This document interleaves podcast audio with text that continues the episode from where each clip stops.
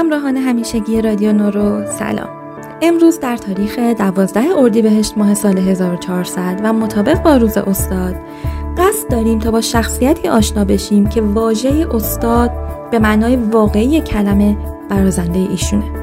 تجربه آشنایی با شخصیت این استاد بزرگوار برای هر کسی که افتخار ملاقات با ایشون رو در دوره حیاتشون داشته پر از خاطره و درسه و البته پر از حسرت برای همه مایی که صرفا نامی از ایشون شنیدیم.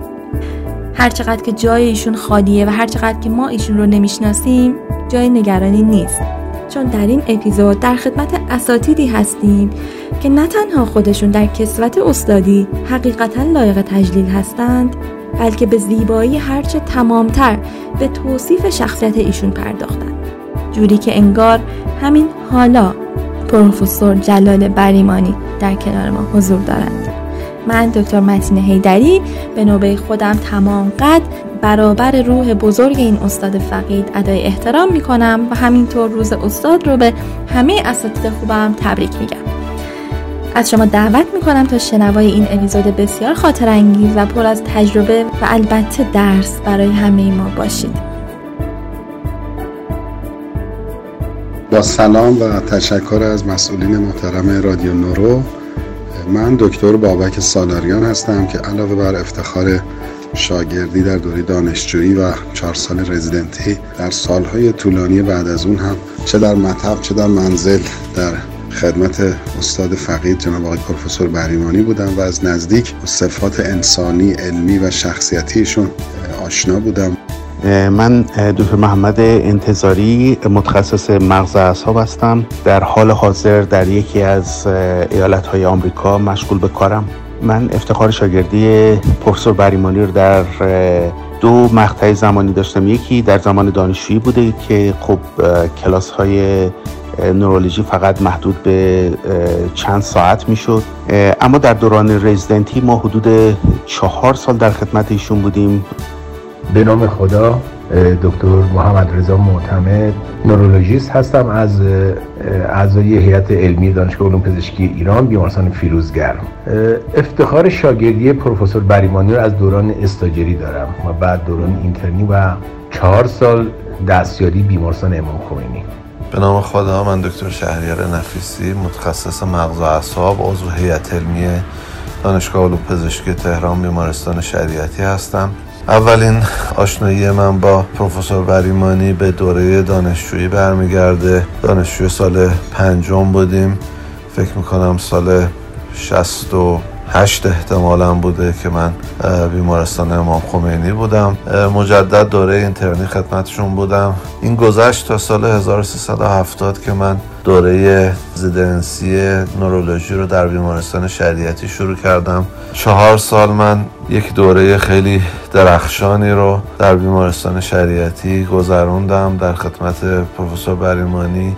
دکتر محمود متعدی هستم، متخصص مغز اعصاب، عضو هیئت علمی دانشگاه علوم پزشکی تهران که در حال حاضر بازنشسته شدم و قبلا در بیمارستان سینا مشغول طبابت بودم. برخلاف همکاران که بسیاری از اونا پیش از دوران دستیاری با پروفسور بریمانی آشنایی داشتن، شروع آشنایی من از سال 65 با شروع دستیاری بود و بعد از اون که فارغ التحصیل شدم این آشنایی من بهشون عمیق‌تر شد و ادامه پیدا کرد.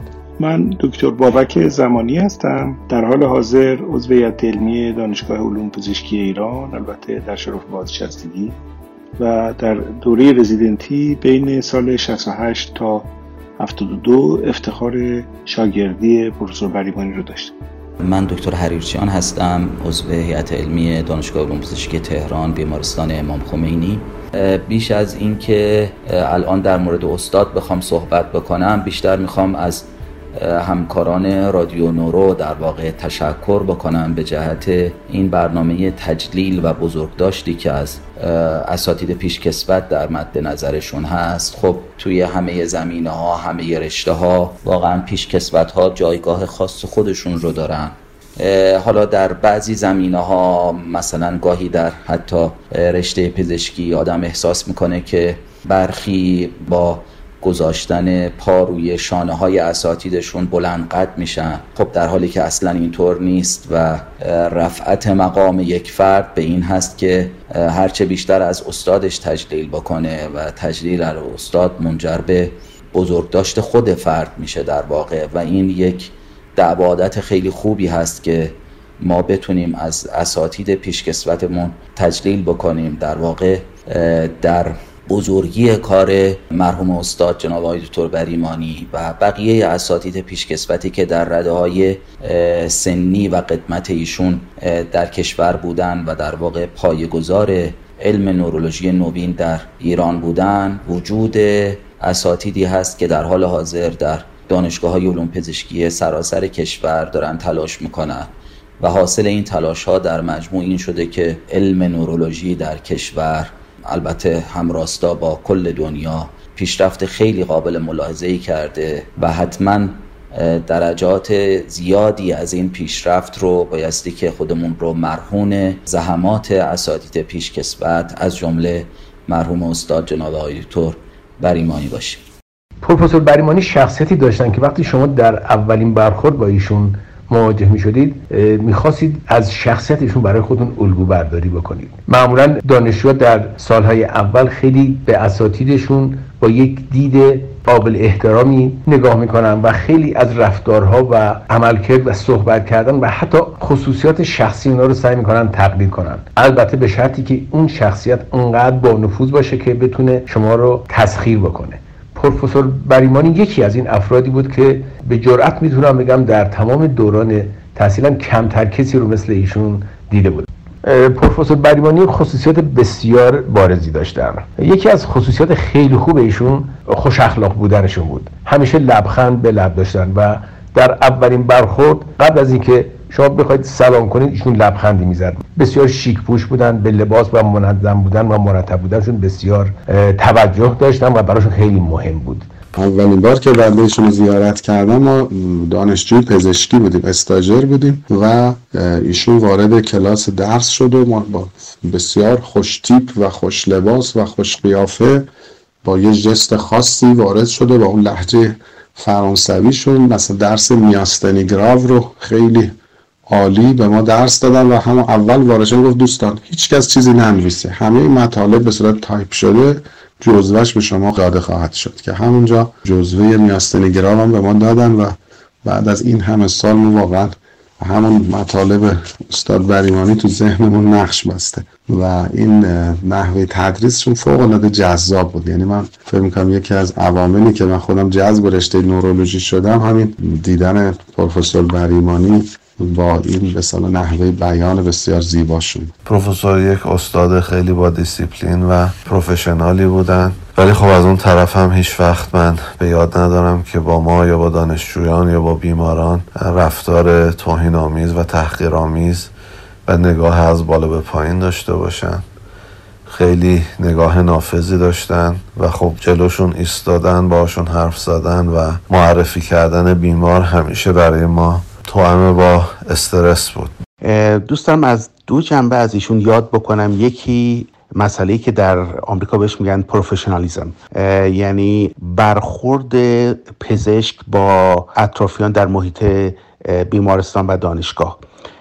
برخورد ایشون واقعا نمونه بود با دانشجویان پزشکی، انترنها، دستیاران و حتی استاف داخل بیمارستان. یکی از ویژگی‌های دیگه پروفسور اخلاق خوش و برخورد خوبی بود که با بیمار و پزشکان داشتن. رفتارشون با پزشکان بسیار عالی بود. من هرگز ندیدم که بعضی از افرادی که نسبت بهشون رشک می‌ورزیدن ببینم که کوچکترین جمله ناراحت کننده‌ای در رابطه با اونا به زبان بیارن. یک نکته جالب آشنایی و ارتباطی است که ایشون با اساتید و همکارای خودشون در فرانسه داشتن که خب ما با اسم‌هاشون آشناییم. مثلا سندروم لنوکس گاستو، این پروفسور گاستو از دوستان نزدیک ایشون بود که خاطراتی تعریف می‌کردن و از شخصیت پروفسور گاستو بارها به اصطلاح ذکر خیر کردن و مثلا خاطراتی که راجع به سفر مشترک داشتن و متنی که همه نورولوژیست‌ها برای تقدیر از پروفسور گاستو آماده کرده بودن با انشای مرحوم پروفسور بریمانی بود خاطره اصلی که من ازشون دارم همون کلاسای سه شنبه‌ای بود که در بیمارستان ما استاد تاکید داشتن به تبعیت از برنامه‌هایی که اساتیدشون در فرانسه داشتن. روزهای سه شنبه معرفی بیماری انجام می‌شد و ما از نظر دید بالینی ایشون بسیار استفاده می کردیم. سندروم‌های مختلف نورولوژی رو، خصوصا سندروم‌های برین استمی رو با وسواس و دقت کاملی برای ما می گفتن و هنوز اون خاطرات در ذهن همه ما هستش. شون فوق‌العاده دست‌ودلواز بود و مهمونی‌هایی که در لواسون میداد، مثلا مهمونی‌های 100 نفره میداد با پذیرایی شایان و واقعا هم با روی خوش پذیرایی همه مهمونا بود. معمولا هم مهموناش اساتید بزرگ پزشکای معروف تهران بودن و انقدر به همه خوش میگذشت که دیگه از صبح میمدن تا شب میموندن و میگم پروفسور اصلا خسته نمیشد و بسیار مهمان نواز بود. و کار جالب دیگه ایشون این بود که تو مارمزونا همیشه افطاری میداد به کل مریضا و همراهایی که توی سالن انتظار بودن، یه به اصطلاح افطاری آماده میکرد و از همه پذیرایی میکرد. یکی از خصیصه‌های بارز پروفسور این بود که علاقه خیلی زیادی به فرهنگ ایران داشتند و در اون زمانی که اومد بودن ونکوور این کتاب تأثیرات متقابل فرهنگ ایران و فرانسه داشت به چاپ رسید. من خاطرم میاد که یه روز در لابی هتل چندین ساعت ایشون قسمت‌های کتاب، چون من خودم که فرانسه نمیتونستم بخونم، برای من توضیح میدادن که چه تأثیراتی فرهنگ ایران بر فرهنگ فرانسه داشته. خب صفات پروفسور بریمانی رو از زبان اساتیدی شنیدیم که خودشون ادامه دهنده راه و منش ایشون هستند. همه ما آشنایی داریم که هر کدوم از این اساتید ویژگی‌های مشابهی رو دارند، انگار که دکتر بریمانی تکه‌هایی از وجود خودشون رو در این شاگردان به جای گذاشتند. از شما دعوت می‌کنیم و خواهش می‌کنیم که حتماً تا انتهای پادکست با ما همراه باشید، چرا که مطمئنیم که به قلبتون خواهد نشست. من مختصری از زیستنامه استاد فقیدمون رو با اجازهتون میخونم. مرحوم پروفسور جلال بریمانی در 5 اسفند 1308 در شهرستان ساری مازندران چشم جهان گشودند و خانوادهشون خانواده سرشناس و مورد احترامی بود. پدرشون از بازرگانان به نام ساری بودند.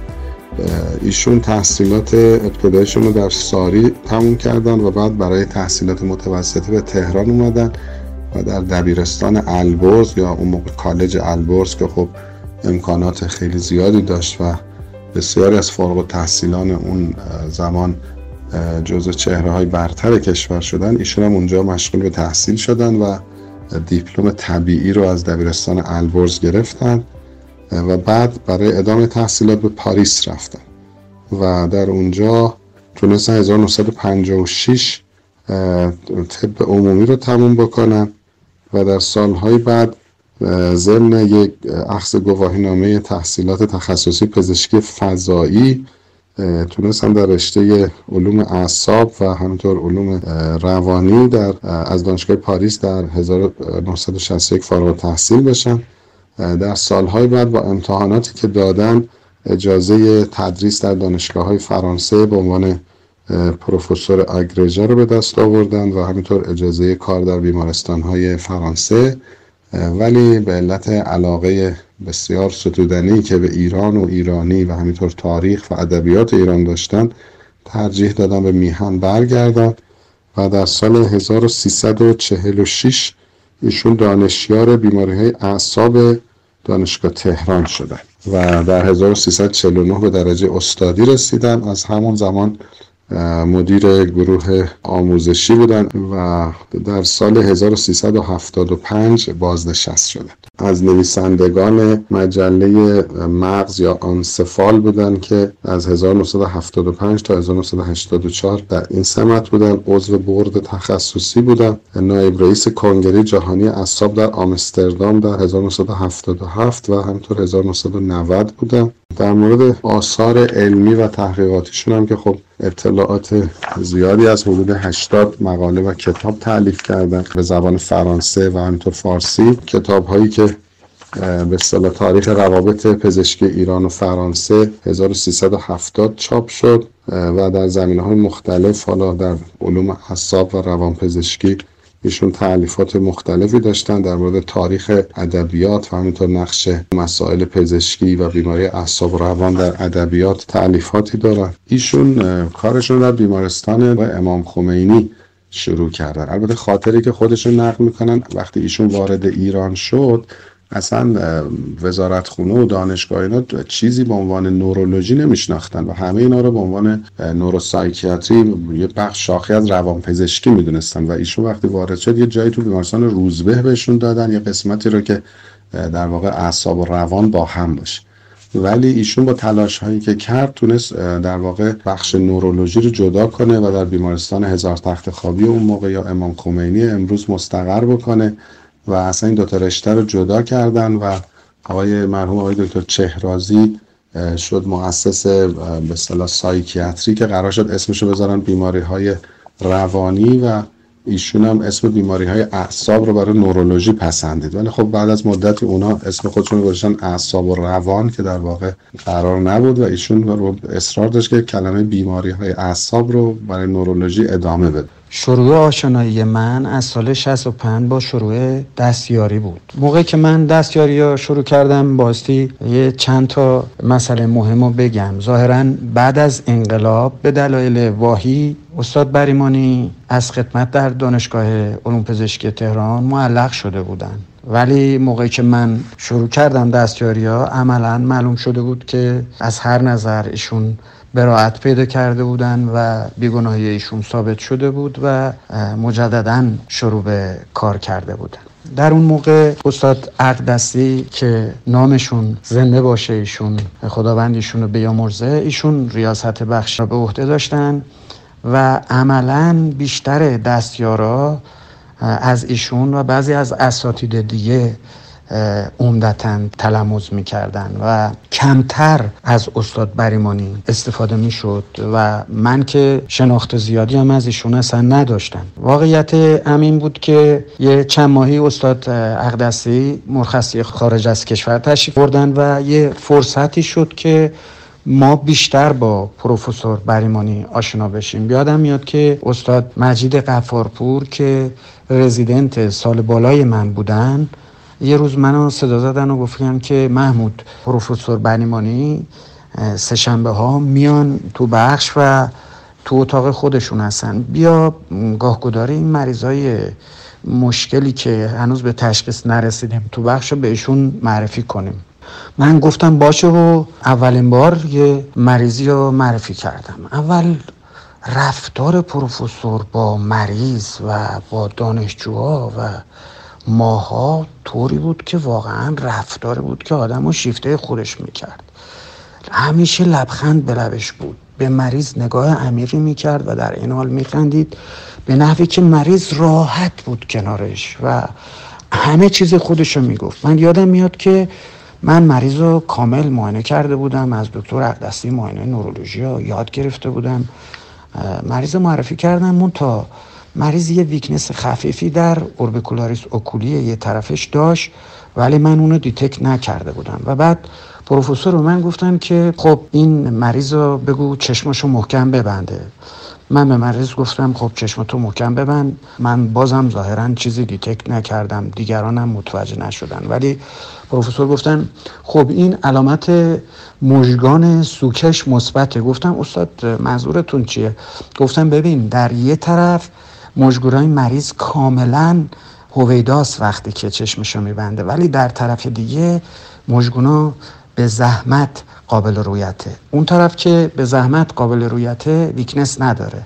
عملاً پروفسور با جزئیاتی که در سمیولوژی بالینی بیمار برای ما عنوان می‌کردن، چه در اون روز و چه روزهای بعد، عملاً منو شیفته خودشون کردن. یعنی به نظر من سمیولوژیست بسیار برجسته و کلینیشین بسیار ماهری بودن و روز به روز منو رزیدنت های دیگه بیشتر به ایشون علاقه‌مند می شدیم.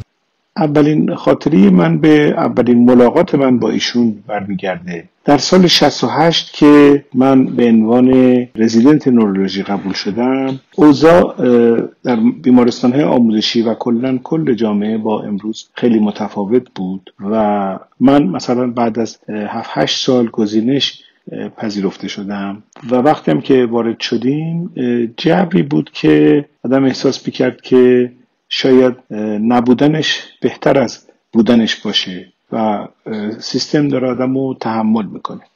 ولی در همین حین که من به عنوان رزیدنت سال یک به اتفاق دوستانم آقای دکتر شهیدی و دکتر بینا در حال کار بودیم و رزیدنت های بالاتر آقای دکتر انتظاری که در این گروه تشریف دارن و مطالبی رو میفرمایند ما رو راهنمایی میکردن و با اتندینگ محترم، یک روز ما دیدیم که یک آقای بسیار خوش لباس، بسیار خوش تیپ و که یادآور سالهای خیلی دور بود، بدون کراوات، که البته بدون کراوات هم باز از با کراوات خیلی شیک‌تر بود، وارد همون اتاق پرستاری شدن که ما تونتون در حال نوشتن پرونده ها بودیم و با یکایک که ما دست دادن و با ما خوشوبشی کردن، اسم ما رو پرسیدن و بعد اون روز سه‌شنبه، اولین سه‌شنبه‌ای بود که من در راند ایشون شرکت کردم و ما اونجا مریضی معرفی می‌کردیم و پروفسور توضیحات مفصلی بیدادن و فوق‌العاده این کلاس‌ها برای ما آموزنده و جالب بود و بسیاری از مثال‌ها و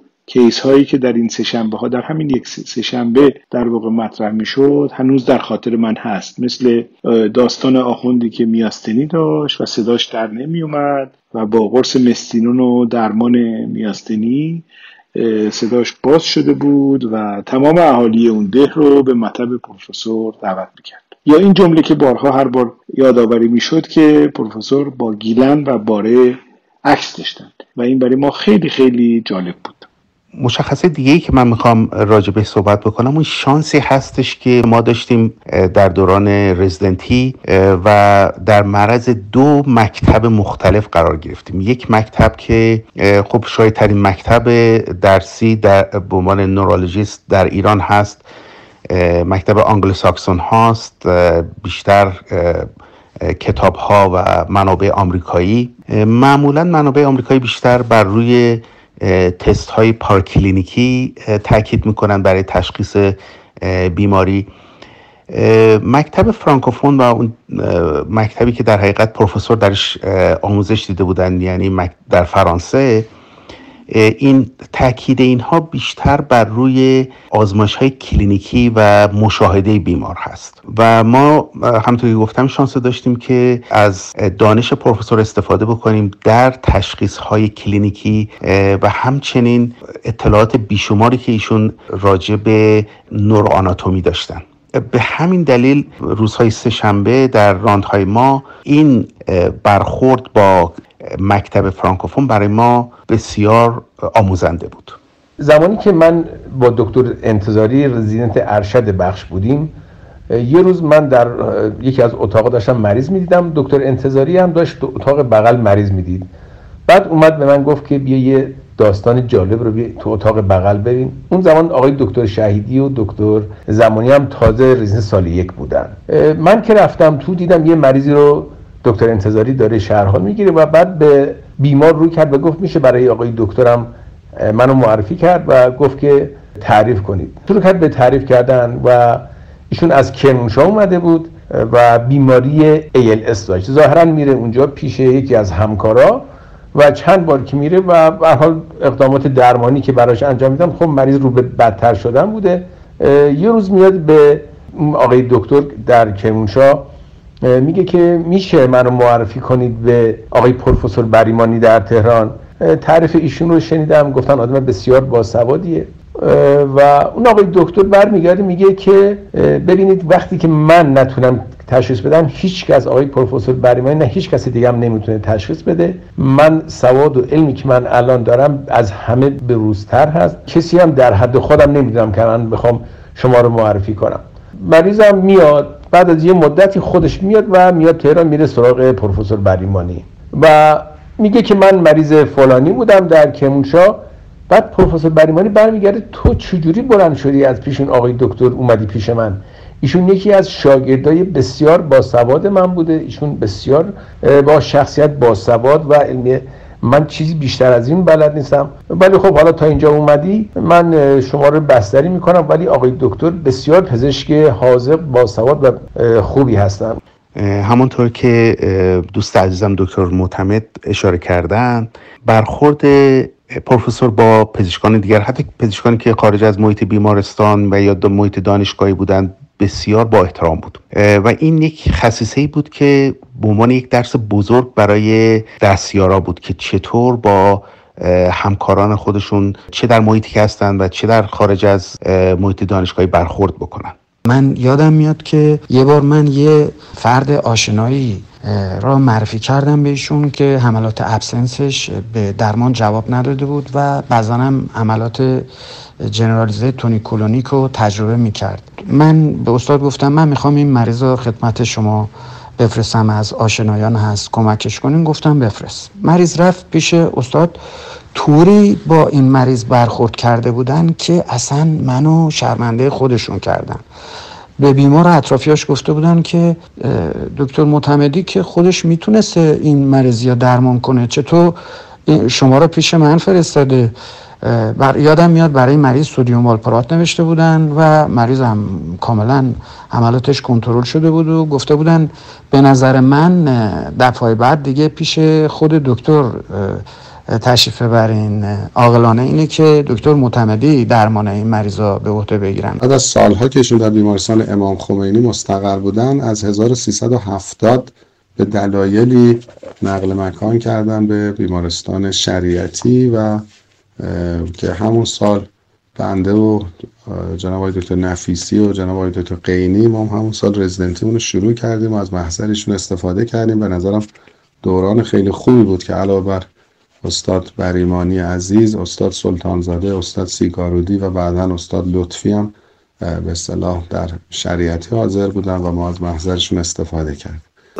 جلساتی که روزهای چهارشنبه با عنوان گرند ران داشتیم که این اساتید بزرگوار به صورت ردیف اول میشستن و بیماران معرفی میشد و خیلی جلال و عظمتی داشت و خیلی هم ایشون البته سختگیر بودن در مورد کیس ها، باید خیلی دقت میکردیم و برخوردشون البته با رزیدنت فوق العاده احترام‌آمیز بود، ولی همون نگاهی که میکردن و لحن صداشون رو عوض میکردن و واقعا حساب کار دستمون میومد که مثلا مبادا یه اشتباهی بکنیم ولی به هر حال ایشون میگم هم به مریض احترام میذاشت هم به رزیدنت، ولی به هر حال خیلی جدی بودن در این زمین.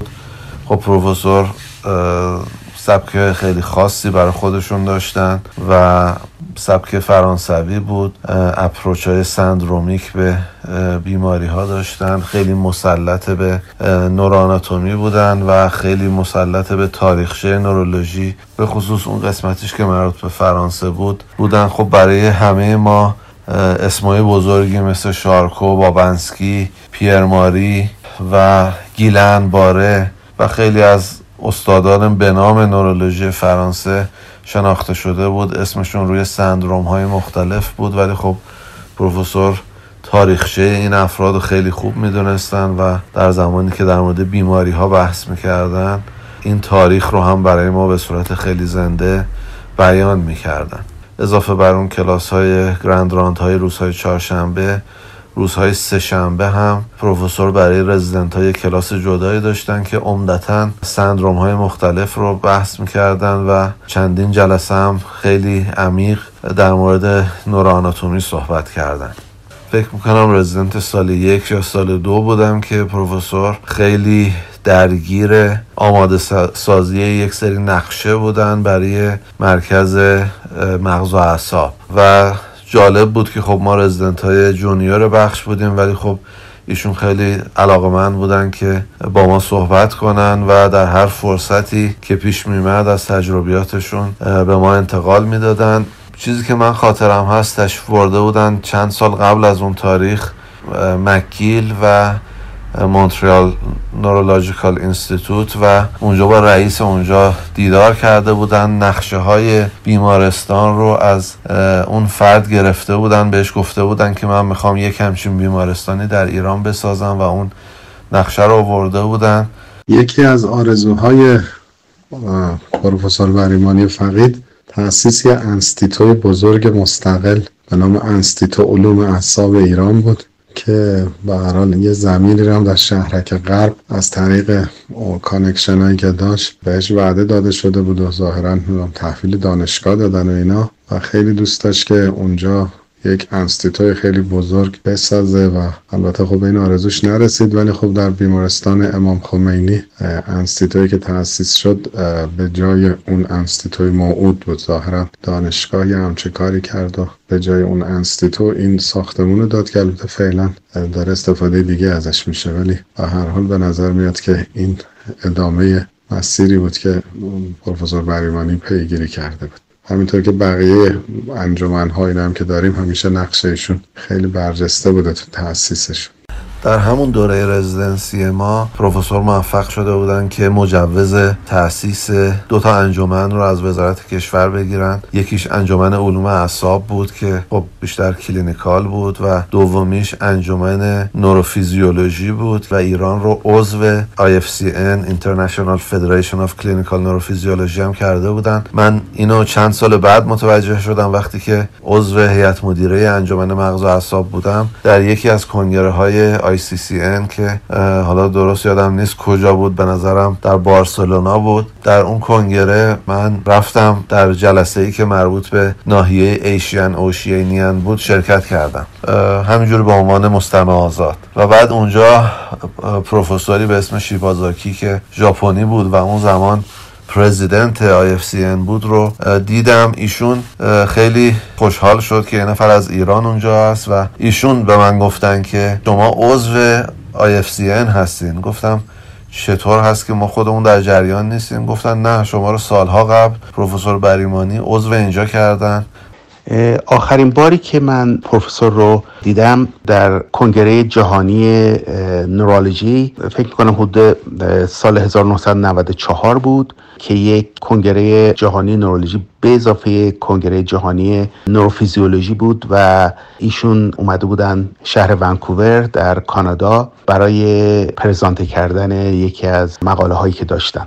من در اون موقع دوره فلوشیپ در همون شهر ونکوور در دانشگاه بریتیش کلمبیا رو میگذروندم و ایشون با من تماس گرفتن که با هم دیگه به اون کنگره میرفتیم و دو سه روز در خدمت ایشون بودم. همونطور که میدونید پروفسور در فرانسه تحصیل کرده بودن و تسلط بسیار زیادی بر روی زبان فرانسه داشتن، اما اون کنگره نورولوژی در ونکوور زبان رسمیش زبان انگلیسی بود. به همین دلیل ایشون از من خواستن که اون مقاله رو پرزنته بکنم، اما نکته جالب اینجا بود که هر کسی که راجع به اون مقاله سوال میکرد پروفسور همش به من میگفتن که حتما بگو که این کار در ایران انجام شده و میخواستن افتخاری برای ایران در اونجا ایجاد بکنن.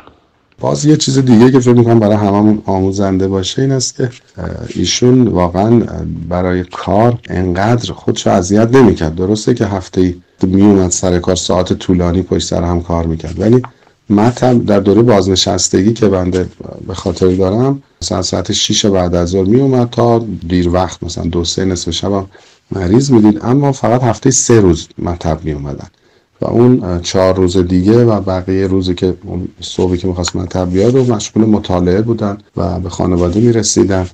یه باغ بسیار بسیار زیبایی در لواسون داشتن که مثلا تو فصل‌های مساعد تقریباً هفته چند روز رو اونجا می‌گذروندن و به هر حال یعنی یه بخش عمده از وقتشون رو برای مطالعه، حالا مطالعات رشته خودشون و همینطور مطالعات ادبی و تاریخی واقعاً آزاد می‌کردن. اینطور نبود که تمام مدت اگه بشینن تو مطب، یعنی واقعا انقدر ایشون مریض داشت که اگه 7 روز هفترم صبح تا شب مینشست مریض داشت. به هیچ وجه انسان تک‌بعدی نبودن استاد بریمانی و در زمینه‌های تاریخی و ادبی معلومات وسیعی داشتن. اگه وارد بحث باشون می‌شدید می‌دیدید که چقدر عمیق مطالعه کردن.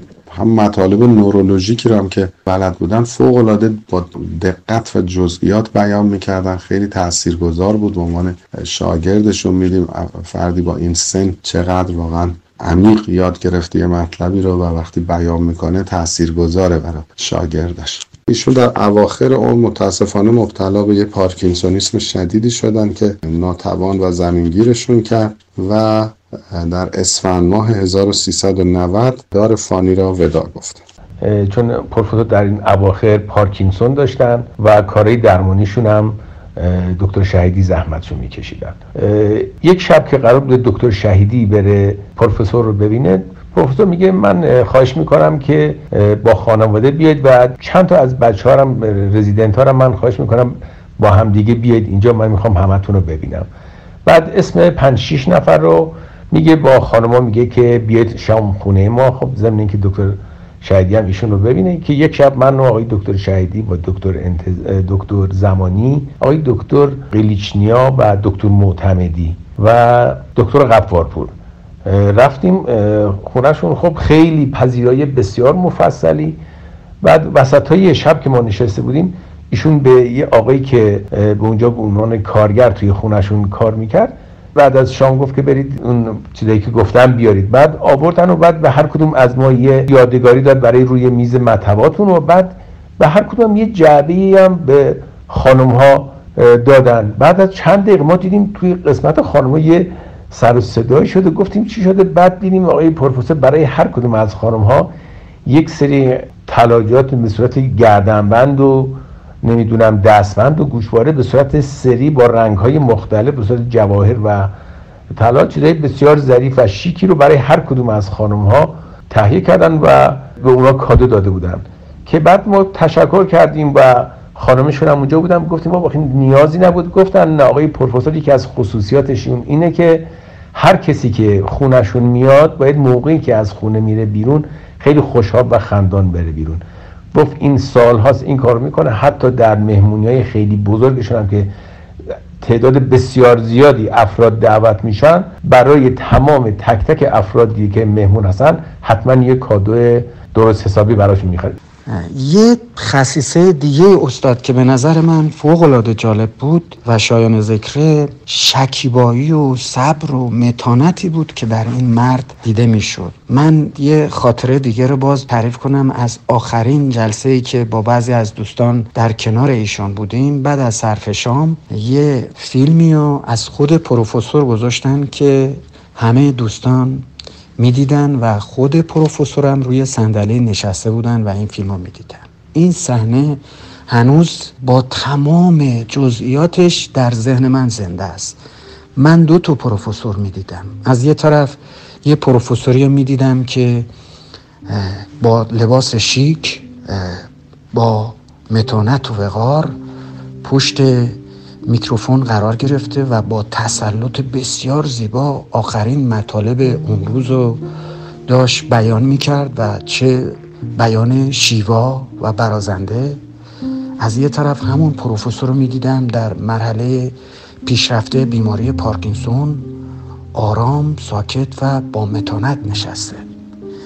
یعنی وقتی میدیدم استادم اون توانایی‌هاش رو از دست داده، از درون گریه می کردم، از بیرون دلم نمیمد اصلا به استادم نگاه کنم. هنوز این صحنه یادم نرفته. در یک لحظه نگاه استاد با نگاه من برخورد کرد و باز هم همون لبخندی بسیار پرمعنا، عمیق، گویا و در این حال استاد ساکت با بادی لنگویج. واقعا من هنوز این صحنه یادم میاد داغون میشم.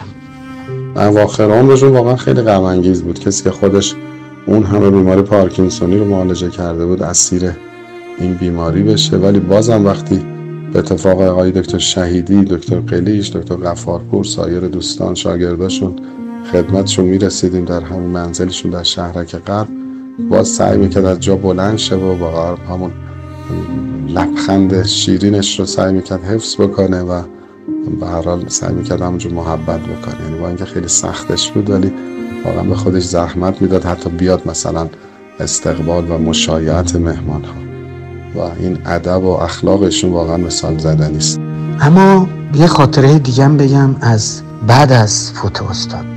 یادم میاد که 1 سال بعد از فوت استاد دعوت شده بودیم برای مراسم سال ایشون در یه رستورانی در خیابان ولیعصر. و بعد که ما از این سالن بیرون اومدیم، من یه مرد میانسالی ها که بارها در منزل ایشون زیارت کرده بودم و کار میکرد دیدم و ناراحت بودم. فقط میخواستم که این مرد حرفی بزنه. گفتم که پروفسور مردی بزرگ، دانشمند و دوست داشتنی بود. یه دفعه این مرد به حرف اومد و گفت که ببین دکتر، پروفسورا خیلی هنوز نشناختن و نمیشناسن. بسیار مرد مهربان و دوست داشتنی بود. من هرچی بگم کم گفتم. یادم میاد که یه روز پروفسور منو صدا زد و یه کلیدیه به من داد. گفتم که پروفسور این چیه؟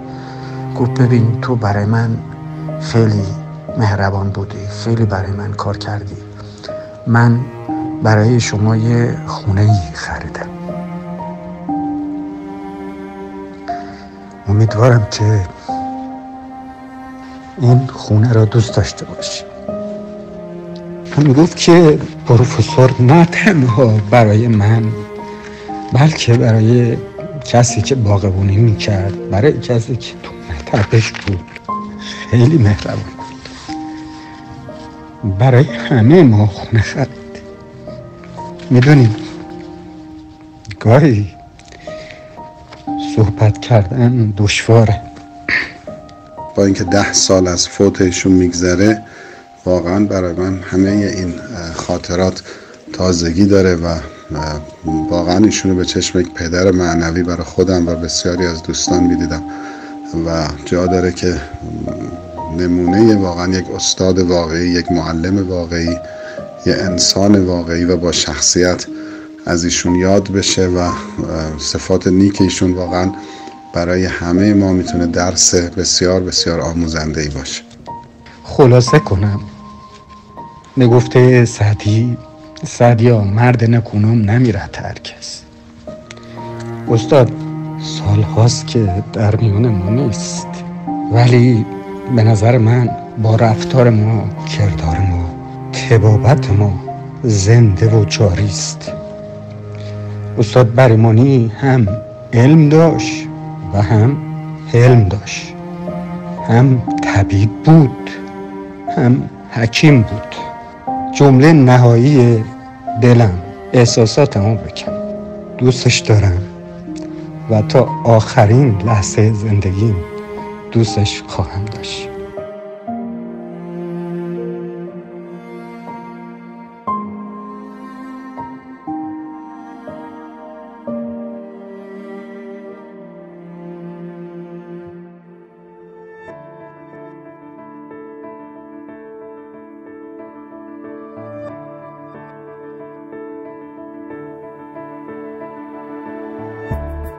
خب به پایان این قسمت رسیدیم. از شما تشکر می‌کنیم که تا انتهای پادکست همراه بودید. امیدواریم که تونسته باشیم حتی اندکی حق این استاد گرانقدر رو در این روز به جا آورده باشیم. از اساتید محترمی که در تهیه این اپیزود خالصانه و با همه قلبشون همکاری کردند بی‌نهایت سپاسگزاریم و البته که جای خالی صحبت‌های دکتر شهیدی، دکتر قینی، دکتر غفارپور، دکتر چلبی، دکتر قلیچنیا، دکتر بینا و مرحوم دکتر بیاد در این اپیزود بسیار خالیه. در انتهای این قسمت رو با شعری از دکتر سالاریان که در اولین سالگرد عروج پروفسور بریمانی سروده بودند به پایان میبریم. بریمانی ابرمرد زمان رفت، بزرگ استاد اعصاب و روان رفت. جلالان نیک مرد پر جلالت، به نزد ذوالجلال لامکان رفت. طبیبی جانشین پور سینا، ز منزلگاه ویران جهان رفت. به بیماران او باید بگوییم، پزشک شادچهر مهربان رفت. به سال 8 این قرن آمد، زمستان 90 سوی جنان رفت. به سوگ او چنان گریم که گویی، به چشم من یکی مرد جوان رفت. کجا همچون بریمانی بیابم، که از دستم چنین گنج گران رفت.